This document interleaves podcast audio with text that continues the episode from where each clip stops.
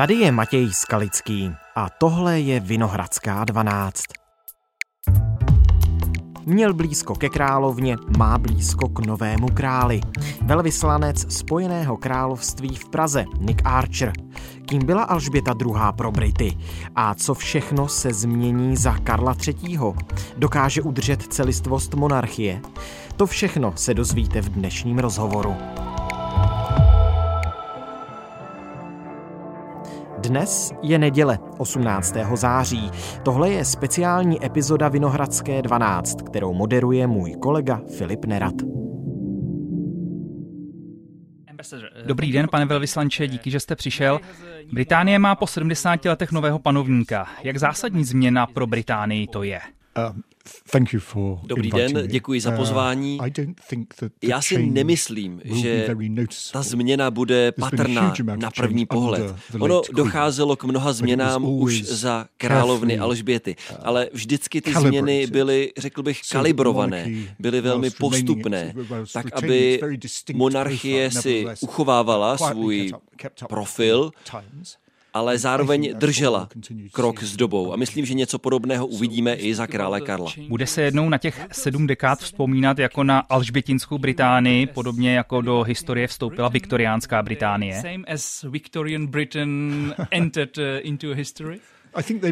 Myslím, že se to může opravdu stát. Když si vzpomeneme zpátky na viktoriánskou Británii, tak to bylo svým způsobem podobné. Byla tu jedna postava, jedna konstanta, která se děla nad společností, která se měnila a měnila se významným způsobem. Samozřejmě většina průmyslové revoluce spadá do té viktoriánské Anglie a něco podobného, myslím, jsme viděli taky za královny Alžběty. Samozřejmě obrovské technologické změny, obrovské politické změny po druhé světové válce. Pro nás taky důležitá byla dekolonizace.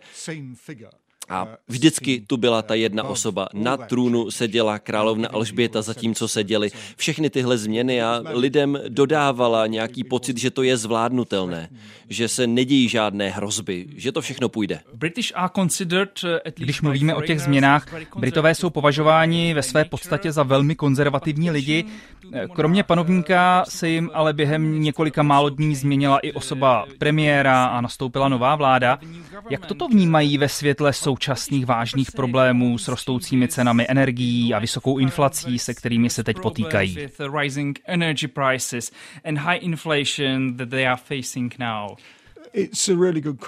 Máte pravdu, je to dobrá otázka. Myslím, že je faktem, že smrt královny Alžběty a tedy nástup krále Karla III. určitě znamenalo, že se lidé začali soustředit na něco jiného než na politiku, eh, protože ty ekonomické problémy, které jste zmiňoval a které aktuálně trápí jak Spojené království, tak Českou republiku tu jsou, ale lidé stále žijí tedy v těchto ekonomických problémech a velmi rychle, myslím, se určitě jejich pozornost vrátí na ty politické domácí problémy. Ale nová vláda je tu, jak jste také zmiňoval, protože my máme novou premiérku a v okamžiku tedy se, myslím, lidé soustředí na královskou rodinu, ale to se změní. Vy jste královnu osobně znal, mnohokrát jste se s ní potkal. Jaká vzpomínka se vám na ní vždy vybaví jako první? My jsme se viděli mnohokrát, ale ty schůzky byly velmi krátké a já jsem v nich určitě nebyl tím nejdůležitějším člověkem. Ona byla nesmírně zajímavým člověkem, nesmírně výjimečným člověkem. Ona opravdu měla vzácnou osobnost, to, co já si vždycky na ní budu pamatovat, je, že bez ohledu na to, že ona se musela za svého života setkat se statisíci lidmi, ona se vždycky na vás dokázala soustředit. Ona vám dokázala dodat pocit, že jste zajímavý. Ona prostě vyvolávala dojem, že se o vás zajímá. A to si myslím, že byla její obrovská síla. Ona opravdu se velmi ráda setkávala s lidmi. Měla ráda lidi a všechny ty příběhy, které o ní slýcháme, myslím, že tohle bylo jedno z nejdůležitějších věcí, co ji udrželo vlastně monarchii tak dlouho. Na britské ambasádě jste otevřeli pětní místo, kde se s královnou mohou rozloučit i Češi a napsat jí vzkaz do kondolenční knihy.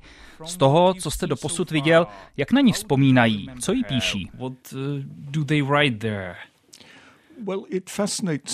Musím říct, že mě to svým způsobem překvapuje, přijde mi fascinující, že z těch mnoha lidí, kteří přišli na to naše pětní místo na ambasádě, přišli eh, něco napsat do kondolenční knihy, tak na ní vzpomínají, na její osobnost, jak byla moudrá, jak byla laskavá, ale většina z těch lidí se s ní nikdy nesetkala. Oni si ten pohled svůj na královnu Alžbětu vytvořili skrze média. A vlastně vnímali ji jako určité pozadí celých svých životů. A je to takhle vnímáno po celém světě. Ona samozřejmě tu s námi byla většinu životů nás všech. Všichni říkají, že to samozřejmě je veliká ztráta, že odešla.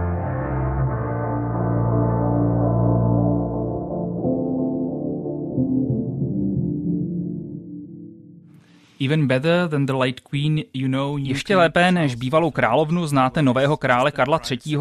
Byl jste tři roky asistentem jeho osobního tajemníka v době, kdy byl ještě princem z Walesu. Jaký je nový britský král? Co od něj můžeme očekávat? Řekl bych dvě věci. První je, že pokud jde o vztah Karla k monarchii a pozici krále, tak myslím, že můžeme očekávat kontinuitu s královnou Alžbětou, protože královna Alžběta a král Karel přemýšlejí velmi podobně nad rolí monarchie v britské společnosti. Monarchie podle nich má především sjednocovat. A my přeci jen žijeme v diverzifikované, komplikované společnosti a doba není jednoduchá. A král, ta, to je ta druhá věc, myslím, velmi dobře chápe, že role krále je úplně jiná, než role, kterou se hrál v uplynulých 70 letech. On samozřejmě se snažil, co mu síly stačily, zlepšovat svět kolem sebe, pomáhal znevýhodněným lidem, účastnil se různých aktivit, pokud jde třeba o klimatickou změnu, ale je jasné, a on tohle uznává, že s tímhle bude muset přestat, protože král to je práce na plný úvazek. Ale samozřejmě všichni budou své pozice teď posouvat.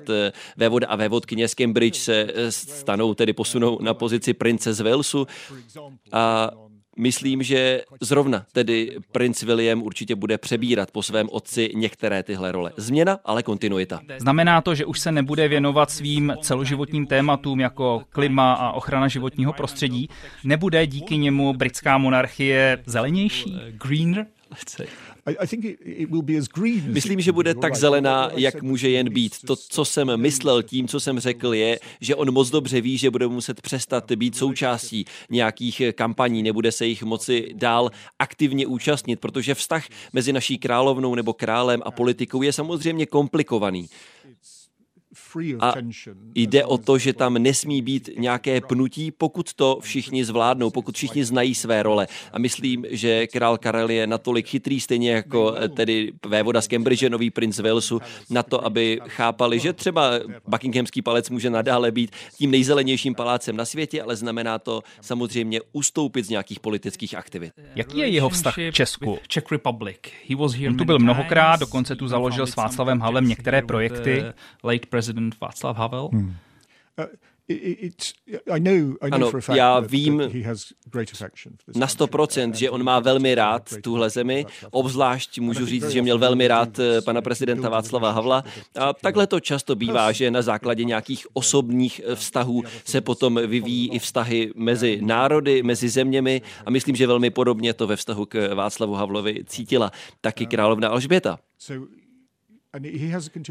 A on se i nadále zajímá o Českou republiku samozřejmě. Um, Jestli bude v blízké budoucnosti schopen přicestovat do Prahy, tak musím říct, že nad tím že o tom asi trochu pochybuji, protože on se stává králem, hlavou státu eh, nejenom ve Spojeném království, ale v 15 zemích.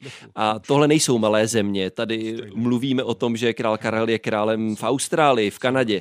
Takže myslím, že v blízké budoucnosti, v té nejbližší, on docela pochopitelně se bude chtít setkat především s lidmi v těchto zemích, eh, se kterými přeci jenom má vztah eh, trochu jiný. A myslím, že to je logické a pochopitelné. A doufám, že lidé tady v České republice to pochopí.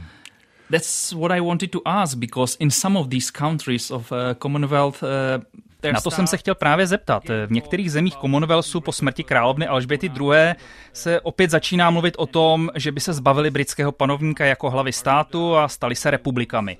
Referendum o tom chce vypsat Antigua a Barbuda, diskutuje se o tom na Jamajce a republikánské hlasy se ozývají dokonce v Kanadě. Hrozí reálně, že se britský Commonwealth bude dále zmenšovat?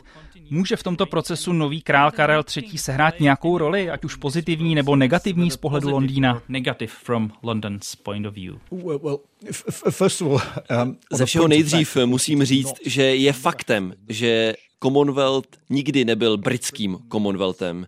Británie samozřejmě mnoho let v něm hrála velkou roli, důležitou roli, to je pravda, protože Commonwealth se rozvinul z britského impéria, ale Commonwealth vždycky byl založen na ideje, že ty země v něm jsou si rovné. A rozhodně musím říct, že vztah královny tohle odrážel. Ona, královna, nikdy nediskriminovala. Ona samozřejmě vnímala všechny tyhle země úplně stejně, vnímala je jako sobě rovné. Pokud jde o otázku, jestli náš král, jestli naše eh, hlava státu i nadále bude tedy hlavou státu i v těch všech ostatních zemích.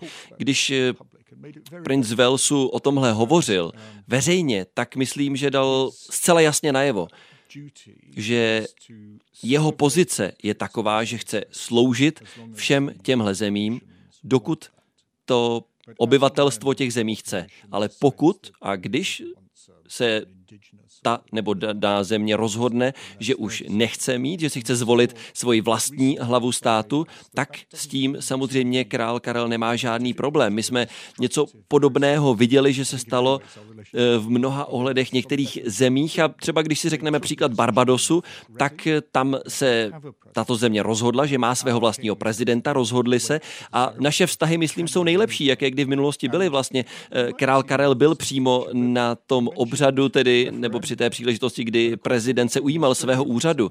No a když jste zmiňoval referenda, tak si myslím, že to ukazuje taky, že to, že lidé mají možnost vyjádřit svůj názor, neznamená to automaticky, že monarchii odmítnou. A co soudržnost samotného Spojeného království? Skotská vláda požaduje nové referendum o nezávislosti, v severním Irsku roste podpora pro republikány. Bude v silách nového krále tyto odstředivé tendence mírnit a být tím pojítkem Británie, jako jim byla jeho matka, královna Alžběta II.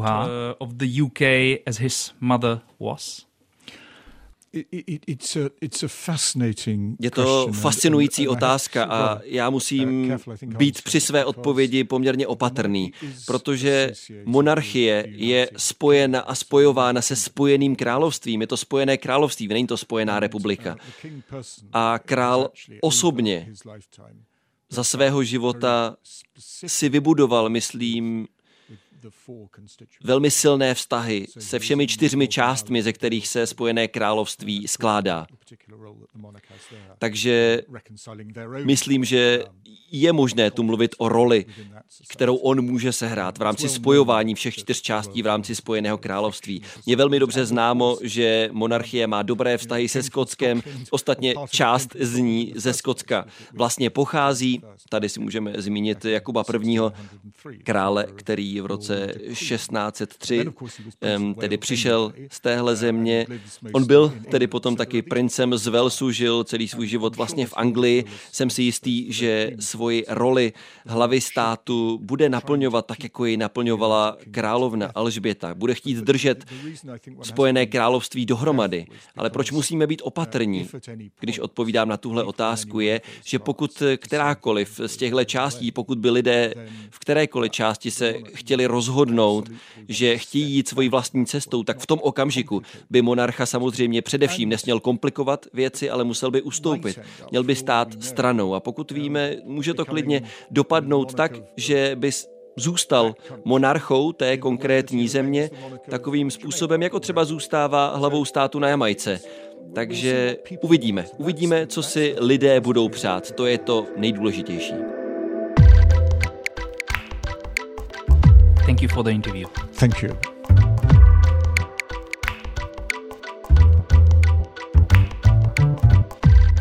Tohle už je všechno z Vinohradské 12, z pravodajského podcastu Českého rozhlasu. Hostem byl velvyslanec Spojeného království v Praze, Nick Archer. Epizodu moderoval vedoucí zahraniční redakce Českého rozhlasu a mimo jiné také spoluautor podcastu Bruselské chlebíčky Filip Nerad.